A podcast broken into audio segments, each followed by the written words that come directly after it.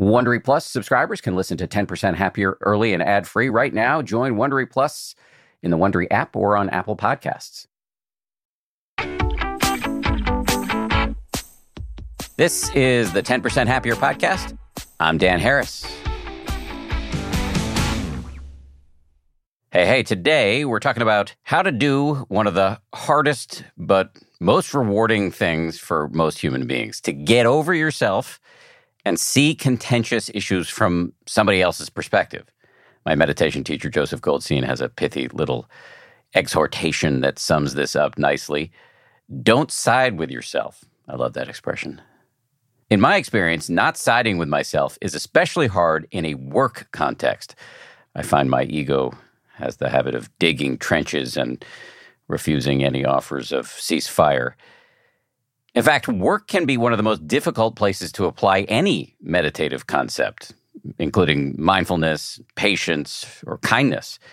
Many of us may be diligent meditators or semi diligent meditators or aspiring meditators, and we might find that we get on a good streak of meditation practice. But then we're humbled to learn that we are consciously or subconsciously, more likely, ruling out work as a place to practice. However, work can be an amazing crucible or testing ground or dojo for your attempts at meditation or other forms of self improvement. And we have the perfect guest today to discuss this. Unlike many meditation teachers, Matthew Hepburn has actually spent a lot of time in the professional world. He's worked in the service industry, he's worked at Apple, he's also a longtime leader at the 10% Happier Company. Most recently, Matthew is the host of a new podcast called 20% Happier, which is available exclusively inside the 10% Happier app. He's here today, though, to provide the final interview in our five part work life series here on the podcast, the 10% Happier podcast. In today's episode, Matthew's going to talk about how to change your relationship to thoughts, and in so doing, how to reduce your sense of overwhelm, how to navigate the highs of praise and the lows of blame how to handle relationships at work, including crucially relationships that require you to give and or receive feedback, and how to bring your mindfulness practice to the workplace, starting with something as simple as your coffee cup. Just to say, even though we are today wrapping up the work life series here on the podcast, there is still time to join the work life challenge over on the 10% Happier app. In fact, Matthew is one of the featured meditation teachers in the challenge. It's free. It runs for seven days. Every day you get a brief video of me in conversation with either Matthew or Dawn Mauricio, another meditation teacher who was recently on this show. The video will then slide seamlessly into a guided audio meditation from either Matthew or Dawn, which will help you put into practice what you learned in the video. The challenge is running this week. There's still time to join and complete it. Download the 10% Happier app right now to join the challenge for free. All right, we'll get started with Matthew Hepburn right after this. This show is brought to you by BetterHelp. I got to tell you, I feel so much better when I talk about my anxiety instead of keeping it bottled up. There's an expression that I first heard from the great researcher and also Zen practitioner Robert Waldinger never worry alone. Our temptation many times is to keep it bottled up, but the data really show that the people who do the best in life, who live the longest and are the happiest, have strong relationships with people with whom they can talk about whatever's going on in their lives. And for me, therapy is part of that. If you're thinking of starting therapy, you might give BetterHelp a try. It's entirely online, designed to be convenient, flexible, and suited to your schedule. Get it off your chest with BetterHelp. Visit betterhelp.com slash happier today to get 10% off your first month. That's betterhelp, H-E-L-P dot com slash happier.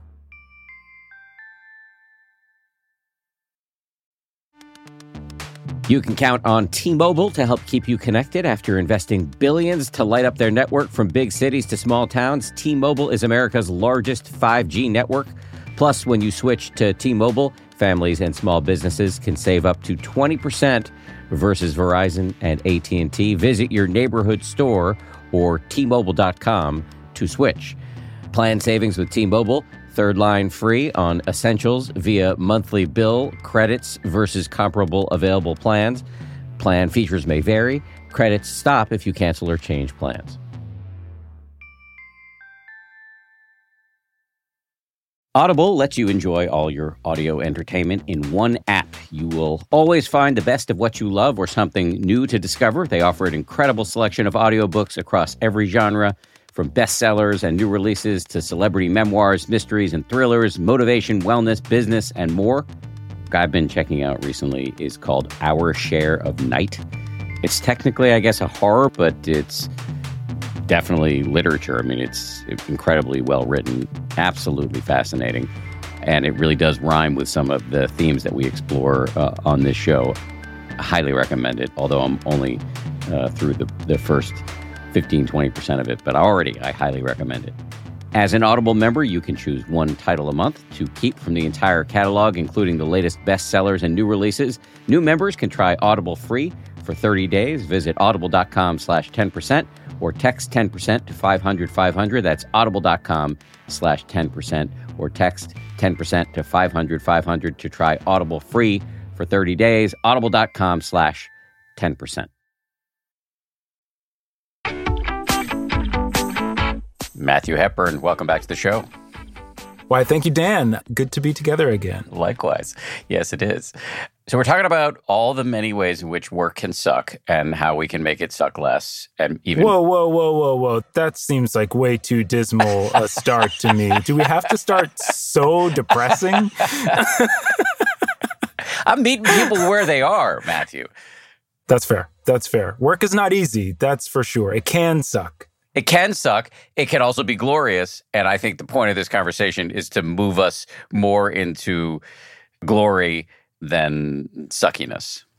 I, I, hope so. Like a couple increments, or at least like get some momentum and let the trajectory build because hopefully work doesn't have to be a slog for the rest of all of our working lives. I agree. All right, so let me ask you a question that I think is going to be top of mind for you personally. You're at a point in your career with 10% Happier where, as I understand it, you feel a little bit pulled in many directions. You've got a lot of new things you're trying. You're hosting a new podcast. You're, you know, taking on increasing responsibilities within the company. So that gets me thinking about this issue of overwhelm. How do you deal with that personally, and how would you recommend others deal with it?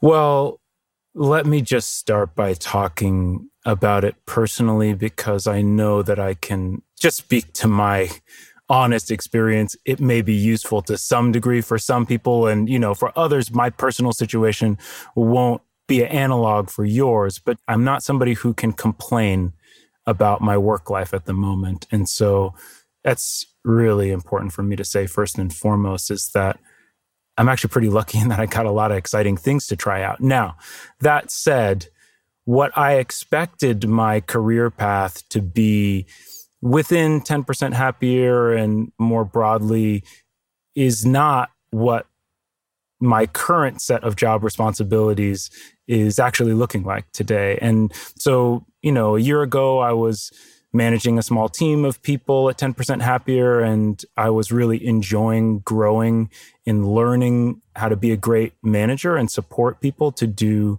great work. That's really fulfilling for me. And today I'm not managing anyone. And in fact, I'm working on very disparate projects every single day. And so my attention is being pulled from one thing where I'm working consultatively on a project to another thing where I've got to put my name and voice and identity on the line as a host of a new podcast, which is, you know, pretty vulnerable for me and not something that I would have been drawn to. I wouldn't have created the circumstances for that on my own. I wouldn't have put that kind of pressure on myself. And so anyhow, you know, what it has meant for me is really leaning into a lot of uncertainty and new things. And I'm doing jobs, for instance, like podcast hosting, which I have no business doing based on my resume. And so I'm also in a position where I'm not just leaning into uncertainty and trying new things, but I'm also finding ways to get comfortable and at ease myself and my professional life with learning publicly, being willing to be only okay. Right now, I'm probably the worst podcast host that I'll ever be, and I've got to be okay with that. so, anyhow, a lot is changing, and it can feel overwhelming at times, but that's only if I feed thoughts in the mind that say, I've got to be able to do more. I've got to be able to do what I'm doing better than I'm doing right now. And, you know, that's basically a mind constructed world that's a world of misery. And the more that I feed in it and live in it, the overwhelm grows. And the more that I actually relax back into the relationships at work that I trust, to the skill sets and aptitudes that I've developed over time that I can rely on in myself that I can trust. And the more I stay willing to learn and, and humble and willing to grow, you know, just doing the best I can and taking it moment by moment, then I don't have to be overwhelmed. All right, you said a lot there that's very intriguing. Overwhelm is, and I'm probably not going to reproduce this super faithfully, but something like a mind created world that's a land of misery and I don't have to feed it. Okay, so that sounds right. How do you do that? How do we mortals do it given that we don't have the meditation training that you have? Yes. Well, there is a key skill that I have developed in my own meditation practice. And that practice has taught me how to recognize that a thought in the mind is not a real truth. it's not some kind of universal law of how it is handed down by the universe itself. For instance, the thought could be, there's no way you're ever going to get all this done. Or the thought could be, you really screwed that interview with Dan up. You're never going to be a successful podcast host, right? Or it could be you're overcommitted. It could be a simple thought like that that actually sounds like it has my best interest in heart, but the flavor of the way that it's spoken in the mind and the intention behind it is just to sow panic and fear. And so in my meditation practice, one of the trainings has been to start to recognize that a thought is just a fabrication of the mind that represents one potential perspective to take on our lives that we can choose to take or not. And for me, in my professional life and beyond my professional life, overwhelm is usually a palace constructed of thought. And the more overwhelmed I feel, it's usually because the more I'm missing the fact that these thoughts are perspectives that I can choose to believe in or not. And it's not always easy to not go live in a overwhelmed palace. That's the most hilarious metaphor that may have ever come up. Doesn't feel like much of a palace, usually feels like a dungeon.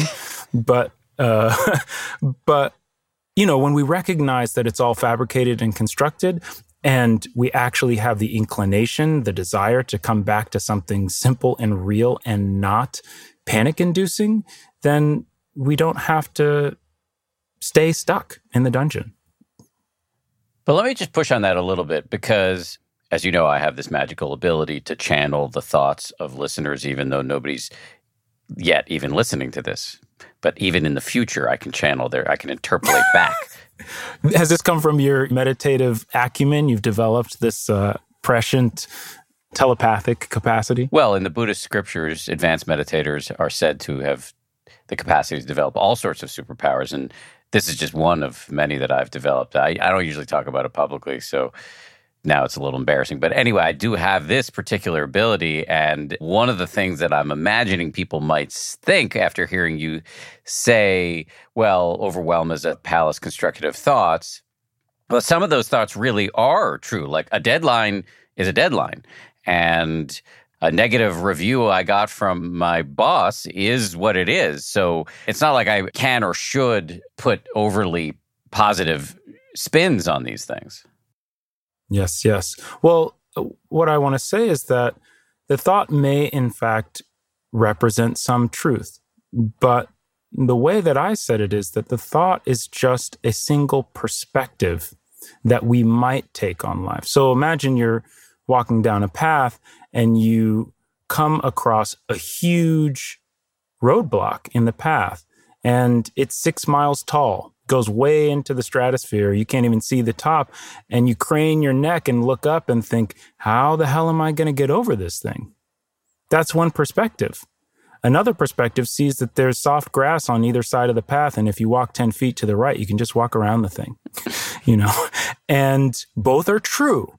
And so maybe that deadline is looming, but maybe I've got enough of a trusting relationship and goodwill built with the person that I'm accountable to for this deadline that I can say, listen, I need a little grace on this. If you can't give me any grace, I need some help on this. That is a different thought that may be just as true. Same situation, different perspective. And the consequence of feeding that perspective is not one of overwhelm. It's actually one of creative engagement with the situation, which may be no less difficult ultimately, but it totally changes our inner world. And when our inner world is one that's balanced, creative, engaged, responsive, usually the outcome is going to be way better than when the inner world is defined by overwhelm. So I'm hearing at least two operationalizable pieces of advice there. One is interrogate your thoughts or you know just don't take them as the be all end all and two you know and you mentioned this earlier falling back on your relationships with the people with whom you work when you're in a state of overwhelm to see if you can get help or grace. Yes yes yes. I think you know one of the easy ways to stay mindful of thoughts in the midst of our days is just to see how painful is it. If you have a thought and you notice you're getting real stressed out, real worked up, it's like, oh, that's actually a really painful thought to have. That should be the alarm bell. That should be the mindfulness bell. And then you can simply ask yourself, what else is true? You can keep asking that question until you find other thoughts that are true about the situation that change your attitude and approach to it. And one of the things that I absolutely recommend is taking on perspectives that incline us towards tapping the relationships that we've built with other people. Most of our work is not completely isolated. Even, you know, if you're a writer working on a book alone in a cabin, you can call up even to mind the mentors you've had, the people who've been supportive, and feel a sense of connection to the relationships that have been in your life. I don't live in a cabin, but I am a writer who mostly works alone. And as you were talking there, I was doing what I think is quite a natural thing to do. I was just filtering it through my own experience. And I feel a lot of overwhelm about being in the middle of a book, hopefully toward the end of the book, and knowing that I have this enormous amount of work to get done and, and what's the order in which to do it? How good is it? All these thoughts that can be very painful when they come up. And yes, it is very helpful to try not to take every negative thought at face value. It's also helpful to kind of talk to myself like a good coach.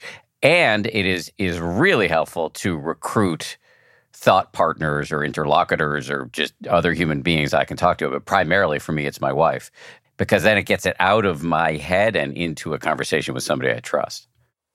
And why does that work for you? What's actually What's the shift? What happens right before you have that conversation? And then as you have it, what changes?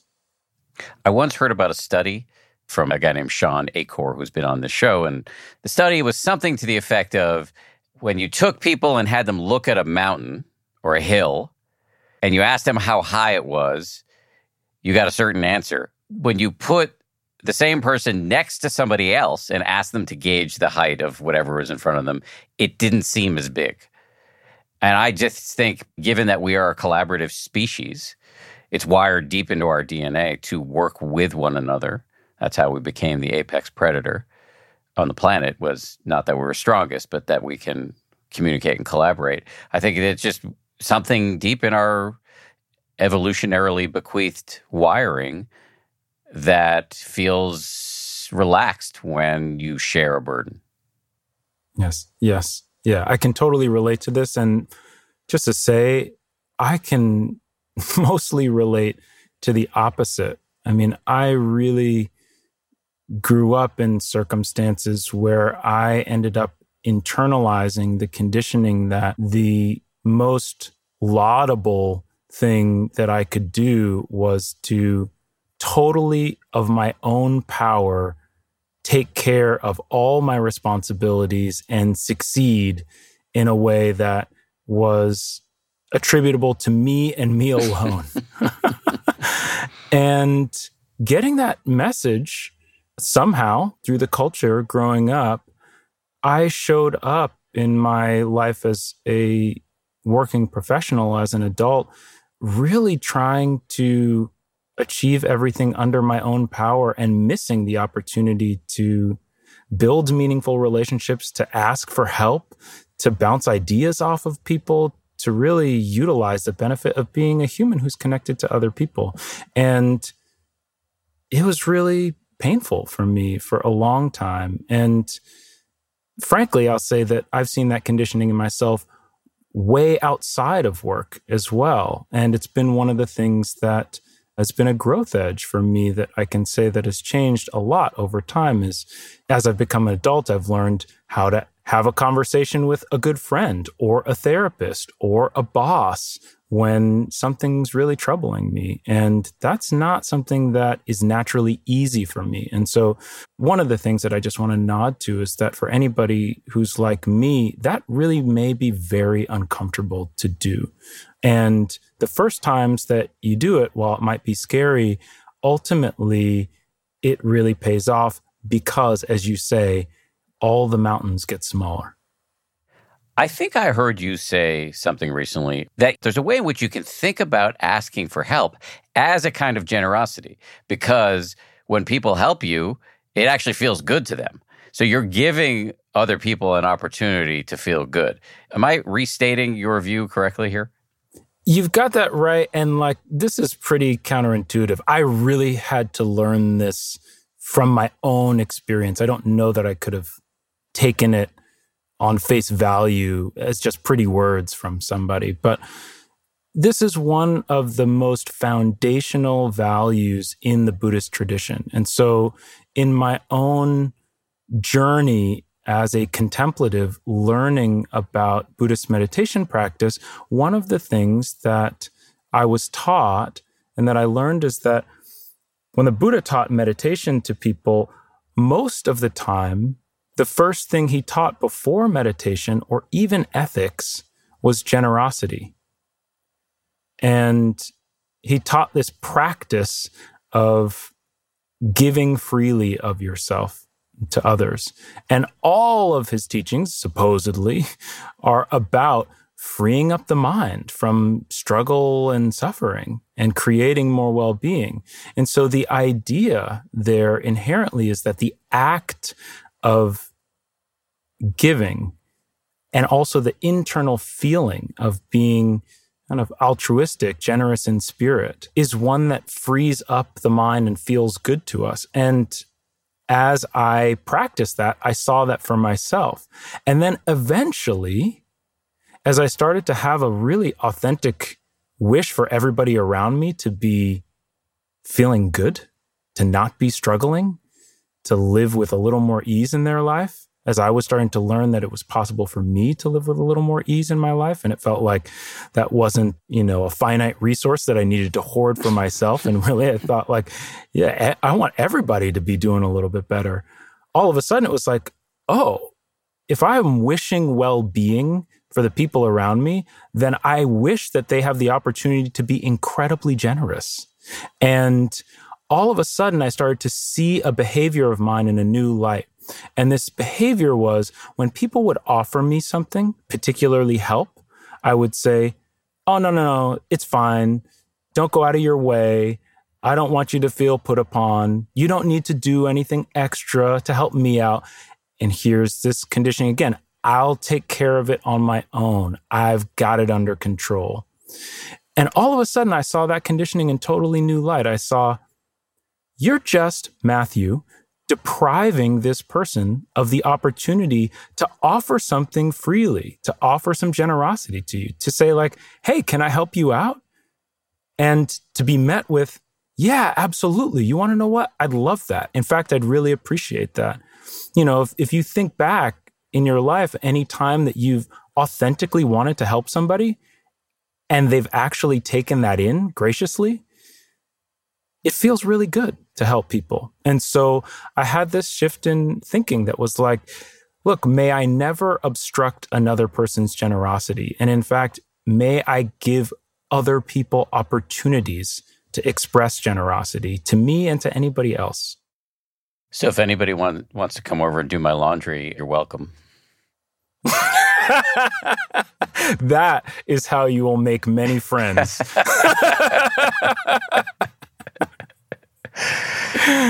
Another thing you said, going back to the first question I asked you about overwhelm and how you deal with it, is it's easy for this to lapse into the realm of cliche, but there's a reason cliches become cliche because they're true.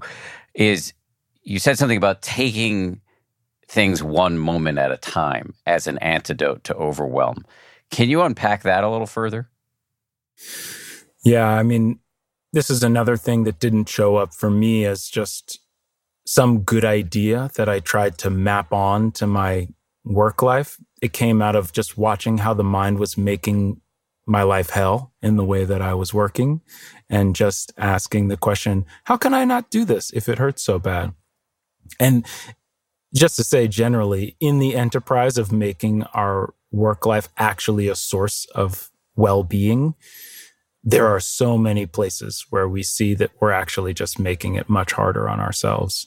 And one way that I noticed in my own mind was that I had a tendency to think about some period, short, medium term in the future and imagine all the things I had to do. So let's say it's a Tuesday afternoon.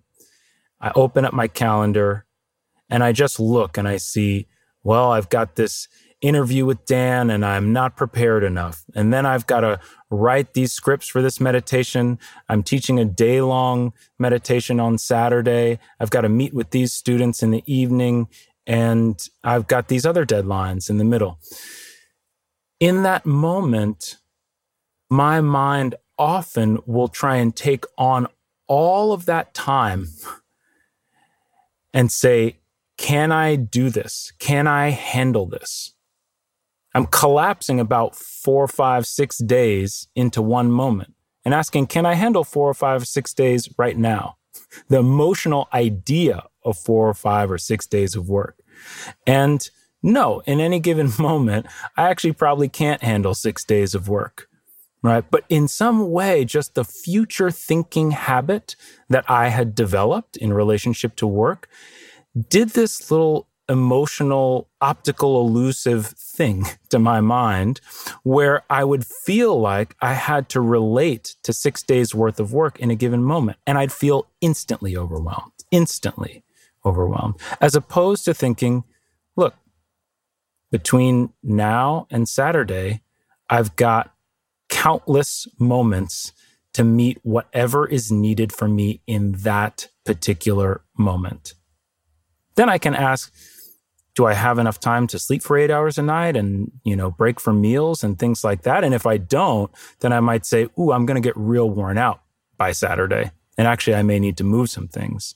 But I don't have to worry about doing all those things right now. I'm only going to have to do one thing at a time. And seeing that suffering freed me up to say, look, do your planning whenever you need to do your planning. Think about those six days whenever you need to think about them and plan out do I have enough breaks? Am I going to get all the things done that I need to get done in this time? And once you're done planning, take each moment as it comes. You'll see the mind jumping into future thinking but it may feed overwhelm and simply recognize when the overwhelm is being fueled by trying to get your wrap your mind around 6 days worth of tasks and really you only need to wrap your mind around the next 5 minutes. Do you think the capacity to do what you just described is supercharged by a meditation practice where you're training in waking up to whatever's happening right now over and over again?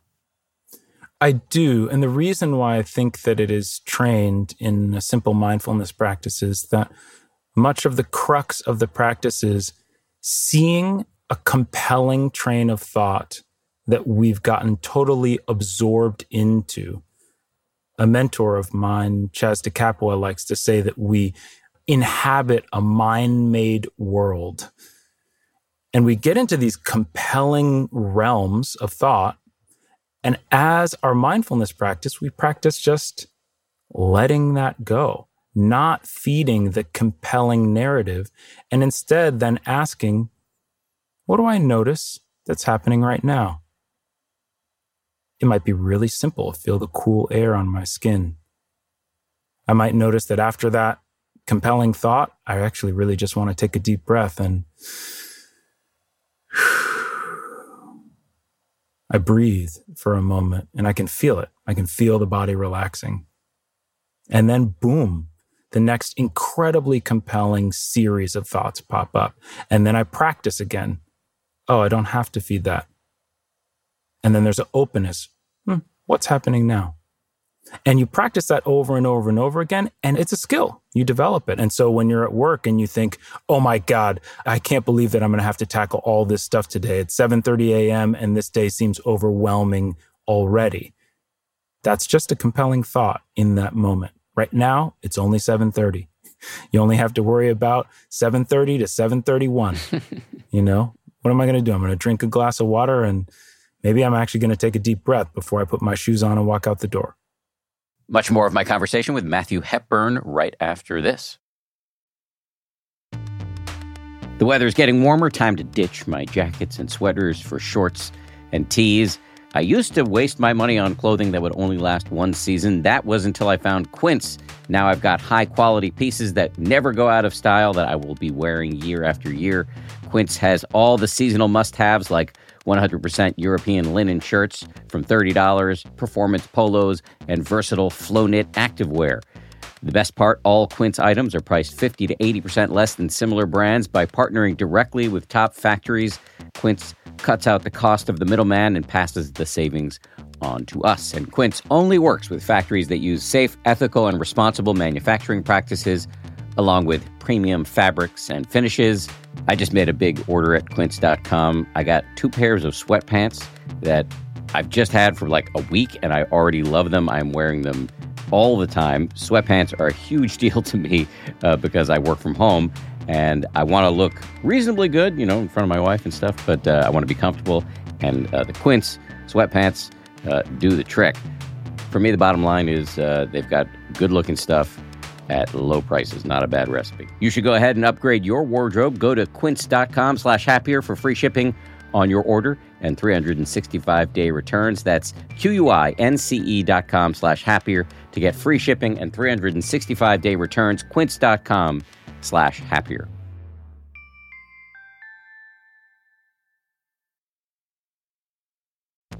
It's spring, and that means it's graduation season, and I've got an idea for an incredibly fun graduation gift or party favor. Did you know that you can get personalized M&Ms? You can choose from over 20 colors and add your graduate's name, graduation themed graphics, or photos which are printed directly on the candy. I recently got a sample of some of these personalized M&Ms. Uh, they showed up in my mailbox. They got my face on them, which makes it a little bit awkward for me to eat them personally. I'm doing it anyway. The M&Ms I got also include the words 10% happier, to which I have a deep attachment. I was kind of thrilled uh, when I saw them. I was wondering if they were a gift from somebody on the uh, 10th anniversary of the 10% Happier book. Turns out they weren't. They were a gift from uh, M&Ms, who are now a sponsor of this show. So thank you, M&Ms. Uh, for sponsoring this show and for the delicious treat. You can visit MMS.com to create your own unique custom gifts and memorable party favors for graduations, weddings, birthdays, and more. That's MMS.com. Use code HAPPIER to receive 15% off your next order.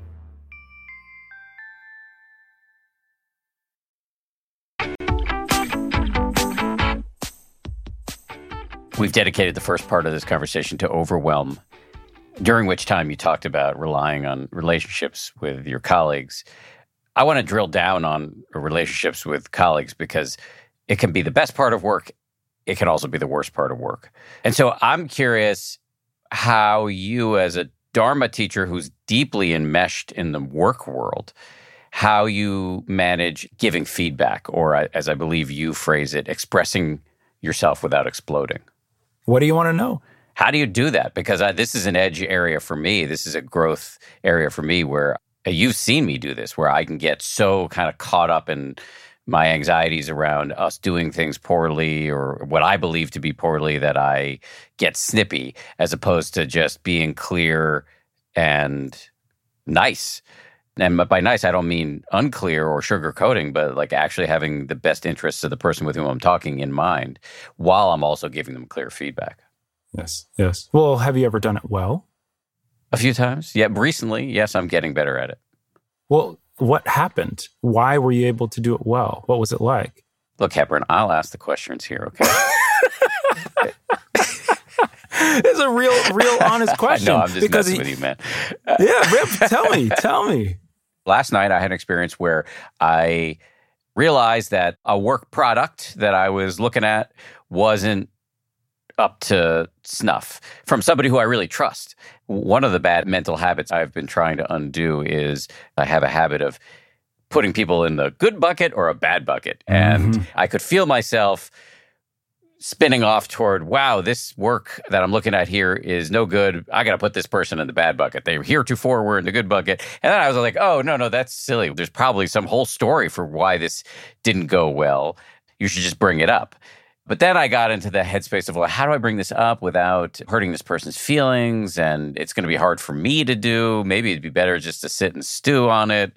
Then I realized, well, no, that's the way you've always done things. That's not worked out very well.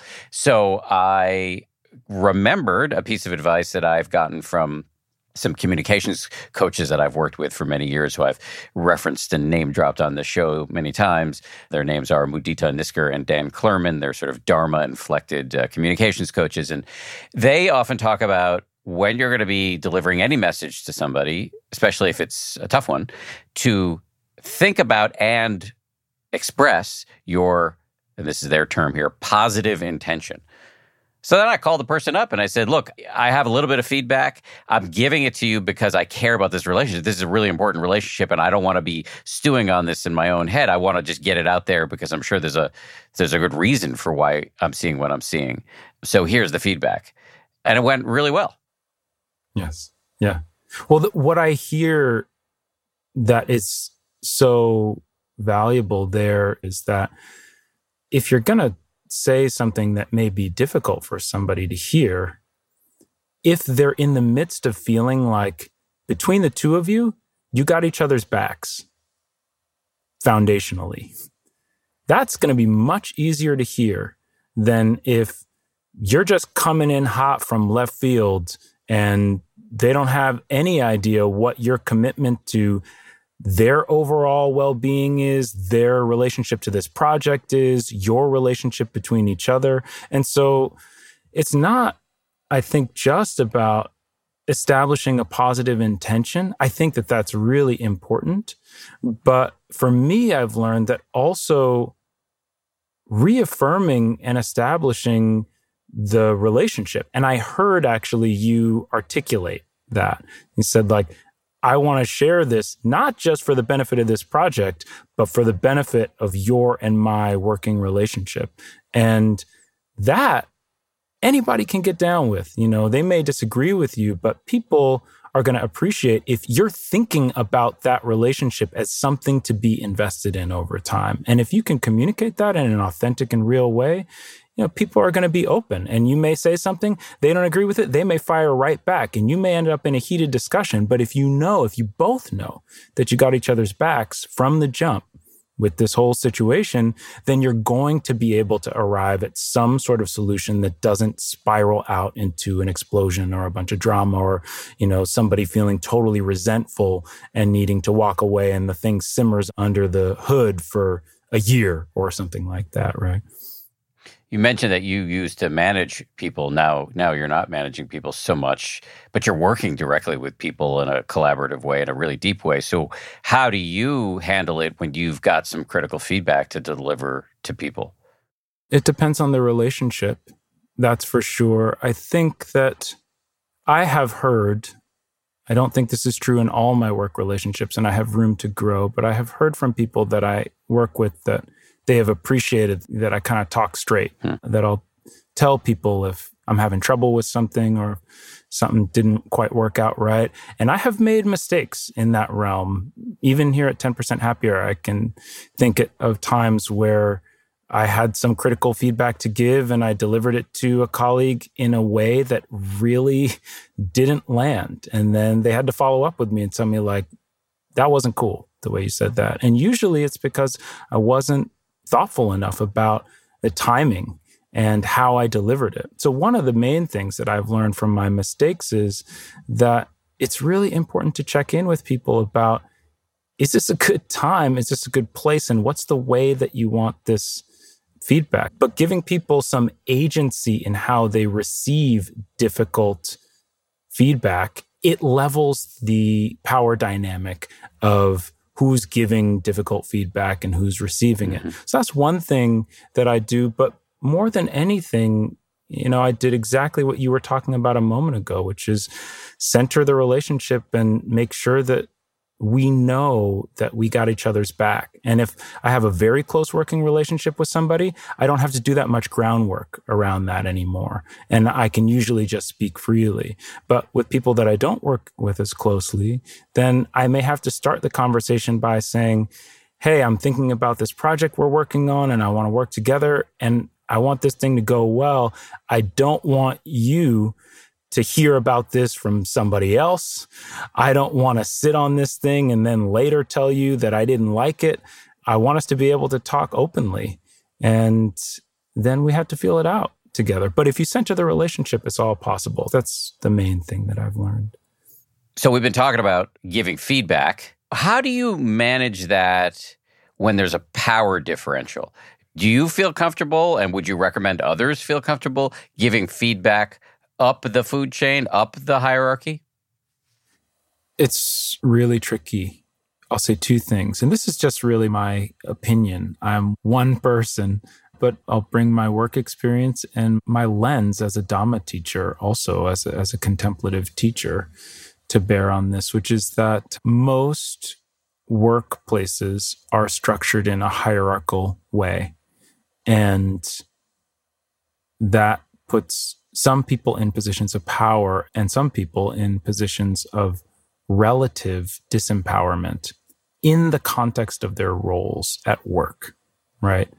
And it's not a small thing because if we're talking work, we're talking about how you make the money that you make to pay for your medicine, to pay for your housing, to live.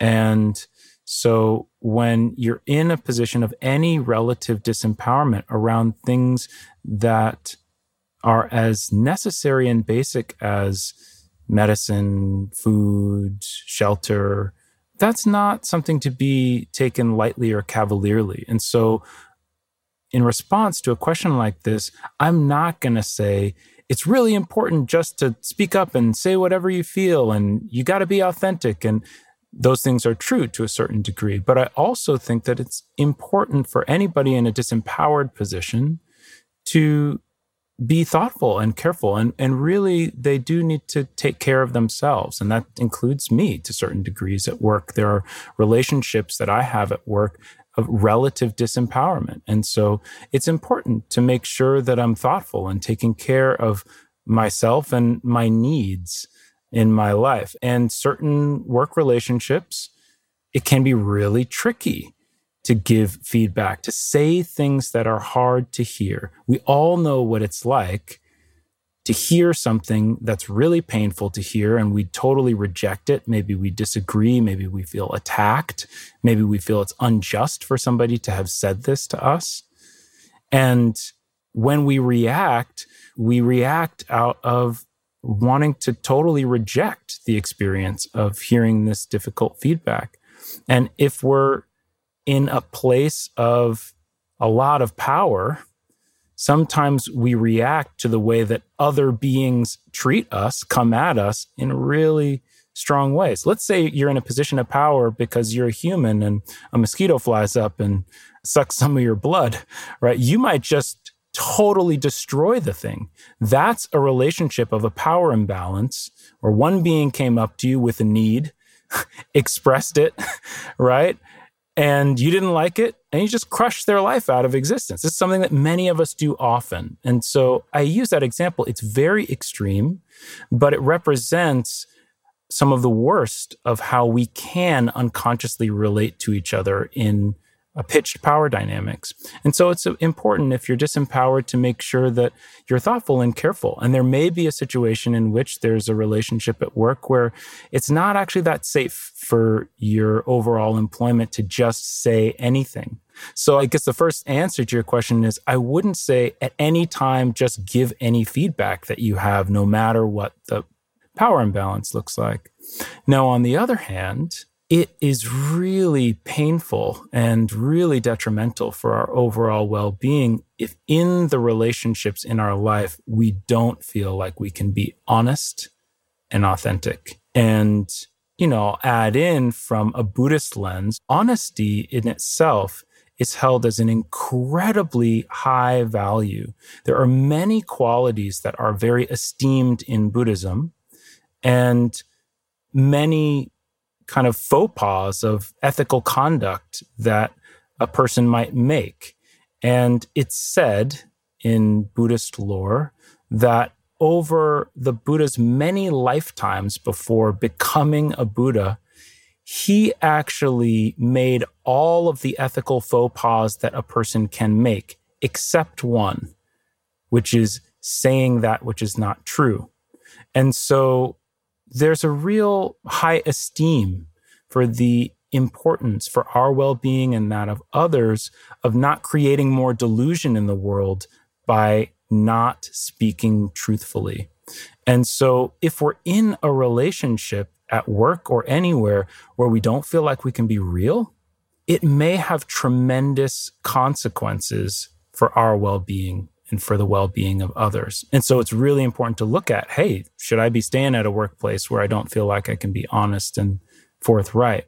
And so, what I would wish for anybody who is thinking about, you know, what often people sometimes refer to as managing up in some ways, in more direct ways. Sometimes we do it in softer ways, but specifically in giving feedback to somebody who's in a place of relative power over us in the workplace, is that I would wish for you to build a relationship with this person over time where there's enough trust that you can give honest and direct feedback. And the thing that matters is the thing that we already talked about, which is centering the relationship first. And if there's a trusted mutual commitment to supporting each other as professionals, and both people trust that, usually it's safe, even within a hierarchical, pitched power dynamic between one professional and another to say what you really think, even if it's somewhat painful to hear. And so, my overall encouragement is if you feel like there's people in your work life that you can't be real with, then number one, it's important to try and start to build the foundation so that one day you can. And if you don't think that's possible, you'll have to decide for yourself. Is it okay for me to stay in this role, in this place of work with people that I don't think that I can be truly honest with? Or do I need to find a group of people that I can work with where I can be real? And just to say that this notion of how to be clear with people and feedback is something that we're going to be talking about and practicing in the work life meditation challenge with Matthew. Another thing we're going to be talking about in the challenge is a Buddhist concept called praise and blame. Can you hold forth on that? Well, you know, one of the things that I wanted to talk about in this challenge that we're going to do, we're going to try and develop a little bit of a healthier relationship to work and to feel a little bit more balanced in the midst of our work life. And one of the things that I really wanted to focus on was a tendency that I notice in myself and in the people that many of the people that I've worked with, which is a tendency to crave after praise that we haven't even gotten yet and to fear blame that similarly we haven't gotten yet. And these factors of praise and blame are talked about in Buddhism along with a set of six other polar experiences like gain and loss, pleasure and pain, and fame and disrepute. That's not a word that people use very often, but you know, it's like having your reputation tarnished. But so praise and blame are talked about alongside these other pairs of experiences that happen in a social context, often, not all of them. Pleasure and pain happen socially and not socially, but they're experiences that we can't run away from.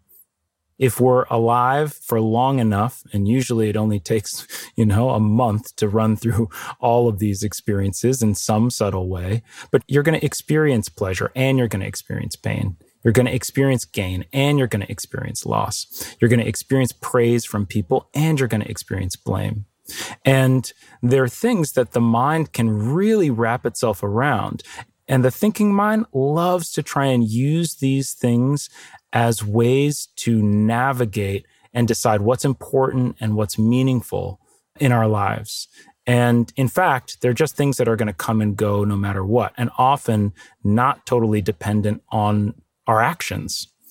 Uh, sometimes, but not always. So, this lens that comes from Buddhism is one that sees these things like weather patterns that come and go. They're all going to be ever present and changing in our life. And with that kind of equanimous or balanced understanding, suggests that maybe we don't need to define what's good or what's bad in our life based on how much praise or blame we're getting.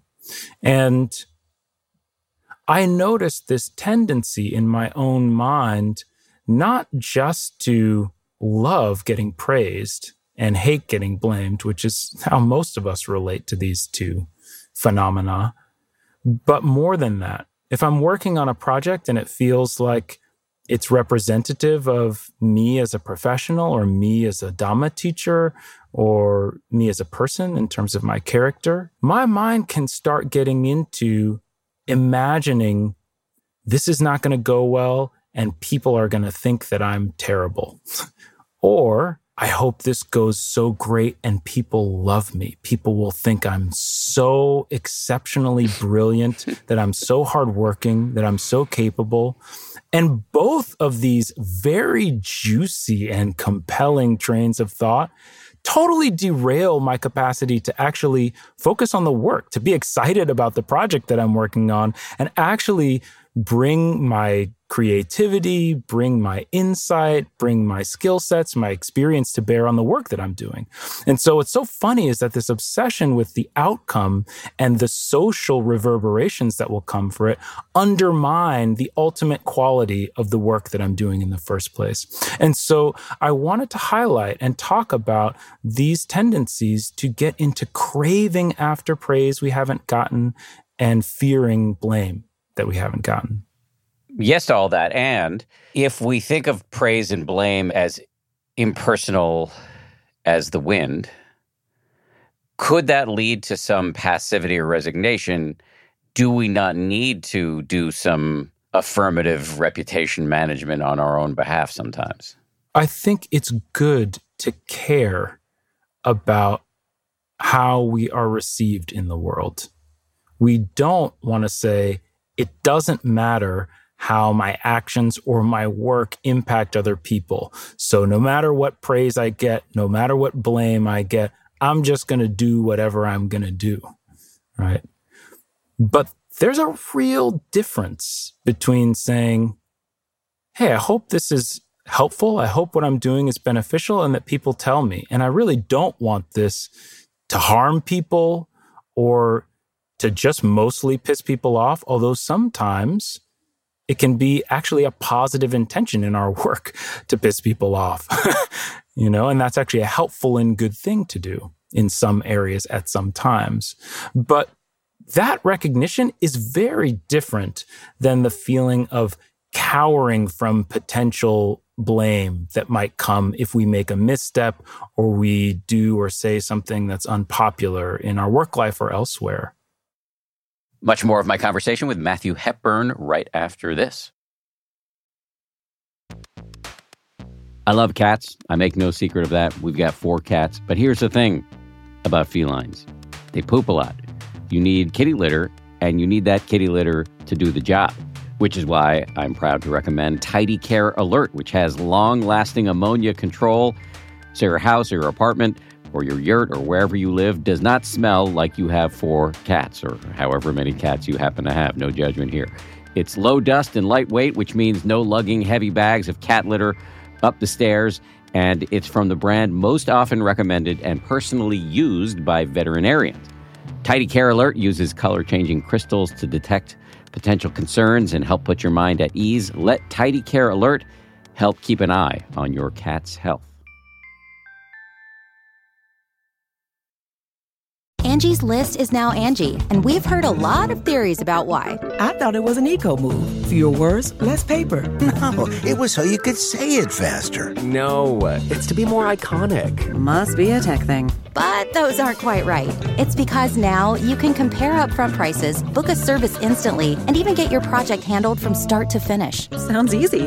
It is, and it makes us so much more than just a list. Get started at Angie.com. That's A N G I, or download the app today. The core underlying theme of the work life challenge and of this interview is any part of our lives can be turned into practice, meditation, Dharma practice. And there's a way in which, speaking for myself, and I, I don't think I'm alone, you can make the meditation into this precious thing you do in this special quarantined time, you know, the 15 minutes a day or whatever it is you do, but you're not bringing it into the hurly burly of your life, especially what for many of us is the most chaotic, stressful part of our life, which is work. So, anyway, do you think I'm on to something here in terms of pointing to an important theme? I think you're pointing to an incredibly important theme. We don't want to spend our life, most of our hours, doing something that feels detrimental to our well-being just to try and cram in self-care you know in the time slot after work and you know between dealing with the kids and all of our other responsibilities. We want a situation in our lives where we feel like generally our life is in balance in supporting us to live well and to be who we want to be in the world. And I mean, you could just stop and think right now for a moment if your relationship to work were not completely, but just somewhat, some significant amount more balanced, more easeful, that there was a little more joy, a little more humor, a little more patience. In your work life alone, what would that do for the rest of your life overall. Work is where we spend a lot of our time. If we're going to try and put time into not tripping ourselves up so much, to being a little less anxious, to having our energy be a little more balanced, to feel a little more free, a little more generous, then work is a really, really rich area. And it's an area where we have a lot of consternation and frustration and ennui and all the rest.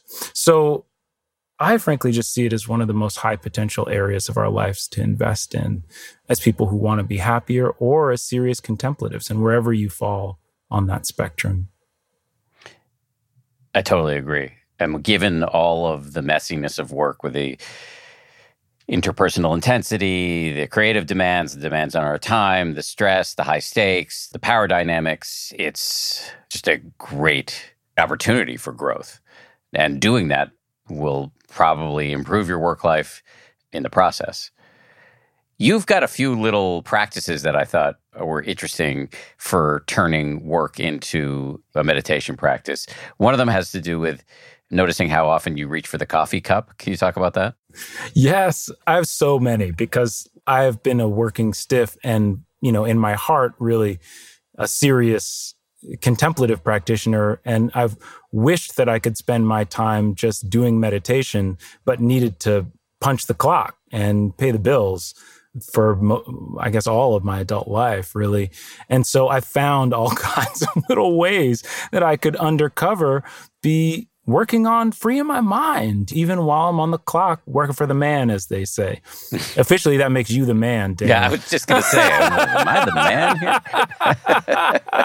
here? so there's a million ways. Once you start getting creative, you'll find a million ways. But I'll give you an example of one, which is this coffee cup example, is that as we're all mammals, right? Slaking our thirst is something that is inherently pleasant on a biological level. It's reassuring and it's pleasant and it's soothing. Particularly if you're a coffee drinker, you got some serious neural pathways that kick in and give you a lot of reward every time that you take your sip of coffee. And so if you take a cup of coffee into a difficult work situation, you may be somebody who has meetings on the calendar regularly, so it could be a difficult meeting. You may be, you know, putting your coffee under the counter at the point of sale and checking people out or something like that, right? But if you've got something like a glass of water or a cup of coffee, you can just bring it with you. And for some period of time that's maybe a little more stressful than another time at work, notice every time you reach for it what's happening. Mindfulness and all the contemplative practices are about becoming more aware. The value system underlying these practices say that nothing is too small to learn from and pay attention to. And we never pay attention to something as ordinary as how and when we reach for our coffee cup. But often, if we pay attention, we'll see that we reach for it in order to soothe something that was on a very subtle level, a little challenging for us. Maybe we feel a little nervous after we spoke up in a meeting. Or maybe there's some difficult tension between one customer and a coworker of yours. And we reach for the coffee cup. And when we start to notice that, we all of a sudden get tuned in to a much more subtle level of fluctuations in our well-being during the workday. And when we're tuned into a more subtle level of how we're doing, we can actually care for and respond to the more subtle level. Usually we only pay attention to real big spikes. Things go really bad. We ask the boss for a break. We go take a walk, right? But otherwise we're just trying to grit our teeth and make it through the day. But if we start paying attention on a very subtle level, all of a sudden we can see, oh, I get a little bit nervous when my boss talks to me in that tone of voice. And if we notice that, sure, we can reach for the coffee cup, enjoy a sip of coffee, but then we can also take a deeper breath, right? Drop our shoulders away from our ears, right? Recognize that our boss makes us a little nervous in that situation. Reassure ourselves, you know what? They're just having a rough day. When we're attuned to a different level of subtlety, all of a sudden we can be creative and responsive about how we take care of our well being throughout the day. And that usually gives us a lot more staying power through the ups and downs and the difficulty, a little more grit. It also makes us feel like we're actually on our own team we become our own ally at work when we start paying attention to how we're doing on a moment to moment level. And the reaching for the coffee cup thing, it's just one doorway in to getting attuned on that level. You made a reference to this before, but it might be worth saying just a little bit more about it. As I understand it, in your 20s, you got very interested in the Dharma. You wanted to be somebody who was a Dharma bum that's an affectionate term, uh, Dharma bum, somebody who's really just going from long silent retreat to long silent retreat. But you had student loan debt, so you needed to work. And you worked at Apple, you did all sorts of jobs. I did all sorts of jobs. Yeah. I mean, I was a statistic coming out of the 2008 financial crisis with over six figures of debt. And I was in a position where I needed to work a lot and I didn't have a lot of earning power. I had left music school unfinished. I didn't graduate from college. And so I took a job in a cafe for a while. I worked an unpaid internship, very long hours in a recording studio, hoping that that would turn into a career for me. And I did anything that I could really to start bringing in some dollars. Eventually, yeah, I worked in Apple retail, which was actually a great gig for me to teach technology uh, on a small team of really bright people. But I was doing whatever I could it took me a long time actually to really get on my feet after leaving music school early in a economic recession. Hmm. Now you're stuck working for the man. That's right. working for the man and spreading well-being and and uh, mindfulness. Could be worse. I want to talk about. We recently at 10% Happier had an opportunity to come up with some internal values that we use on the team internally for how we do business. And a few of them struck me as maybe worth exploring here. In particular, this value don't side with yourself. That's what we named it. Would you mind sort of describing what that value is and why we chose it? Well, this is a value that you know, really, I think it's sorely needed at this time in our country, in the US, but also in the world more broadly, as people are becoming more and more polarized and entrenched into camps of us and them. But this shows up in the workplace often, which is that the moment that we have a strong opinion, we hunker down, dig our heels in, and say, I've got to advocate for this opinion against, you know, all comers. And unfortunately, that creates a very combative and competitive, usually not in a good way, kind of environment in the workplace. So, as we were talking about what some of the good things about working at 10% happier are at times and that other times go south and don't work so well, we notice that when things are going well, people are actually holding strong opinions, but very lightly. And they're able to perspective take and listen to other people and listen really deeply, listen authentically, not just waiting to pounce on, you know, the weakest part of somebody's argument, but actually to build out their idea with them and then come back to their original opinion and share it. This value is more than anything about having some openness and flexibility even when we have strong opinions. And this actually has real Buddhist roots in some of the oldest historically teachings that are preserved in Buddhism, particularly a collection of teachings called the Atthakavagga. One of the core values that the Buddha is teaching about is not being attached to views and opinions.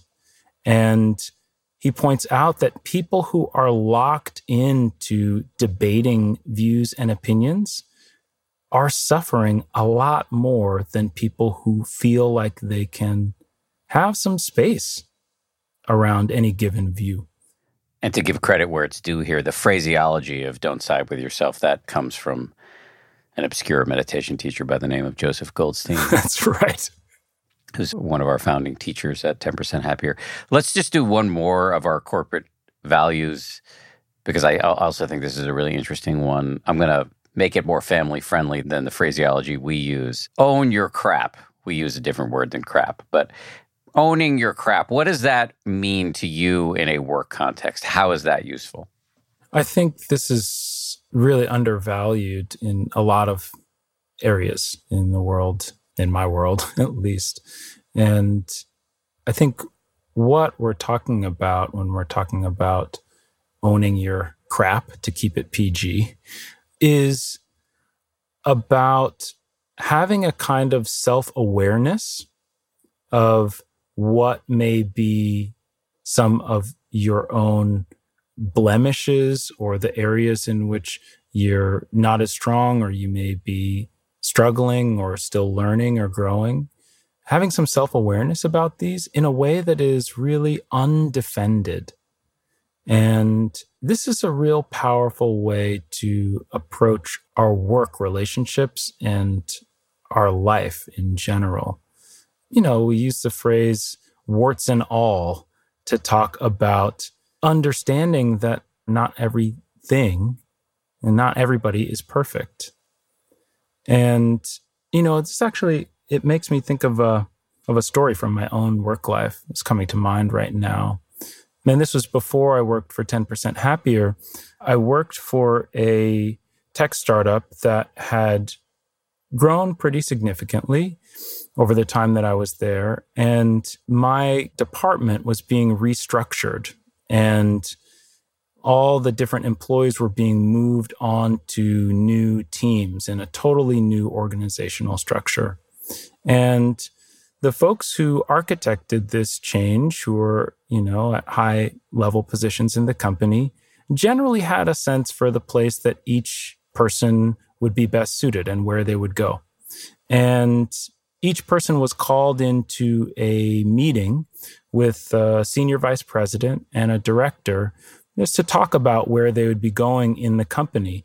And there was some openness to where did each employee want to go and a little bit of discussion about what made the most sense. And when I came into the room for that discussion, I had somewhere that I really wanted to go, and it was different than what my boss and this other colleague had in mind. And I didn't know that yet, but I came in and the first thing I did was I acknowledged what one of my biggest weak points was as a employee. And I said, here's where I want to go in the company. But you know, I think that there's one thing that I struggle with that you all need to see me really turn around for me to be able to go there. And the moment that I said that, totally unsolicited, it changed the tenor of the conversation where the two people I was talking to said, Oh, wow, this is actually somebody who we don't have to do the brave work of giving difficult feedback to. He already sees it. He's already got it under control. And that changed the quality of listening uh, that they had for me in this moment. And I was able to share, like, these are the stepping stones I think I need to get to this place. And I know it may not be what you have in mind for me, but I think this is how I'll get where I need to go. And the conversation went well. That may not be the only reason why the conversation went well. But in that moment, I had an experience where I did something really vulnerable. I saw in myself something that was unbecoming. And I led in the conversation with just naming it because it's not personal. Ultimately, it doesn't make me a bad person, but it's an area that I struggled at work. And as soon as I shared that, it opened up the dialogue in a completely different way than it might have opened up before that. I love it. That's a great story. And it is very powerful to own your crap. It really is. It's disarming, especially if you actually mean it. Well, I mean it when I say I know you feel a little overwhelmed these days, but you did a great job with this discussion, and I really appreciate your time. Thank you. It's great to talk to you, Dan. I'm sure we'll talk again. Thank you, Matthew. That was really, really good. Thanks again to Matthew.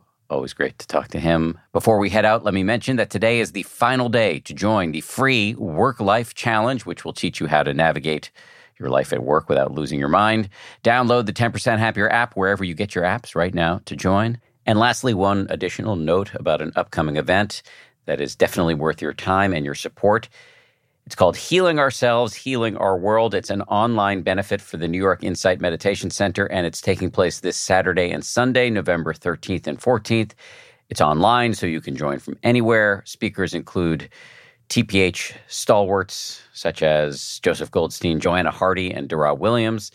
I actually will be in conversation on Sunday with a really good friend, mentor, um, fascinating author, psychotherapist, Dr. Mark Epstein, who's got a new book coming out called The Zen of Therapy. So I'm really excited to talk to him. To register, go to nyimc.org. nyimc.org. We'll put a link in the show notes. The show is made by Samuel Johns, Gabrielle Zuckerman, DJ Kashmir, Justine Davey, Kim Bikama, Maria Wurttele, and Jen Poyant, with audio engineering from Ultraviolet Audio. We'll see you all on Friday with a little bit more Matthew Hepburn. We're going to give you a sneak peek at uh, a new episode of his 20% Happier show. If you like 10% Happier, and I hope you do, uh, you can listen early and ad free right now by joining Wondery Plus in the Wondery app or on Apple Podcasts. Prime members can listen ad free on Amazon Music. Before you go, tell us about yourself by filling out a short survey at wondery.com slash survey. Once upon a beat. Remember those stories and fables that would capture your imagination and you couldn't wait to see how they would unfold? And now, when you read them as an adult, you think some of these old tales could use a fresh spin. We have a perfect podcast to bring you the stories you remember, remix, and reimagine for the kids in your life today. Join me, DJ Few, and my trusty turntable, Baby Scratch, as we spin up new tales in the New Kids and Family podcast, Once Upon a Beat. Wondery and Tinkercast are bringing you a jam packed, music filled weekly party where hip hop and fables meet. It's Once Upon a Beat. Follow Once Upon a Beat on the Wondery app or wherever you get your podcasts. You can listen to Once Upon a Beat early and ad free right now by joining Wondery Plus in the Wondery app or Wondery Kids Plus in Apple Podcasts. Once Upon a Beat. I'm Shimol Yai, and I have a new podcast called The Competition. Every year, 50 high school senior girls compete in a massive scholarship competition. I wouldn't say I have an ego problem, but I'm extremely competitive. All of the competitors are used to being the best and the brightest, and they're all vying for a huge cash prize. This will probably be the most intense thing you've ever gone through in your life. I remember that feeling because I was one of them. I lost. But now I'm coming back as a judge and also a kind of teen girl anthropologist.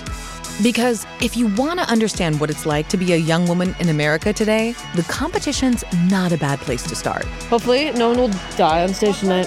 From Pineapple Street Studios and Wondery, this is The Competition.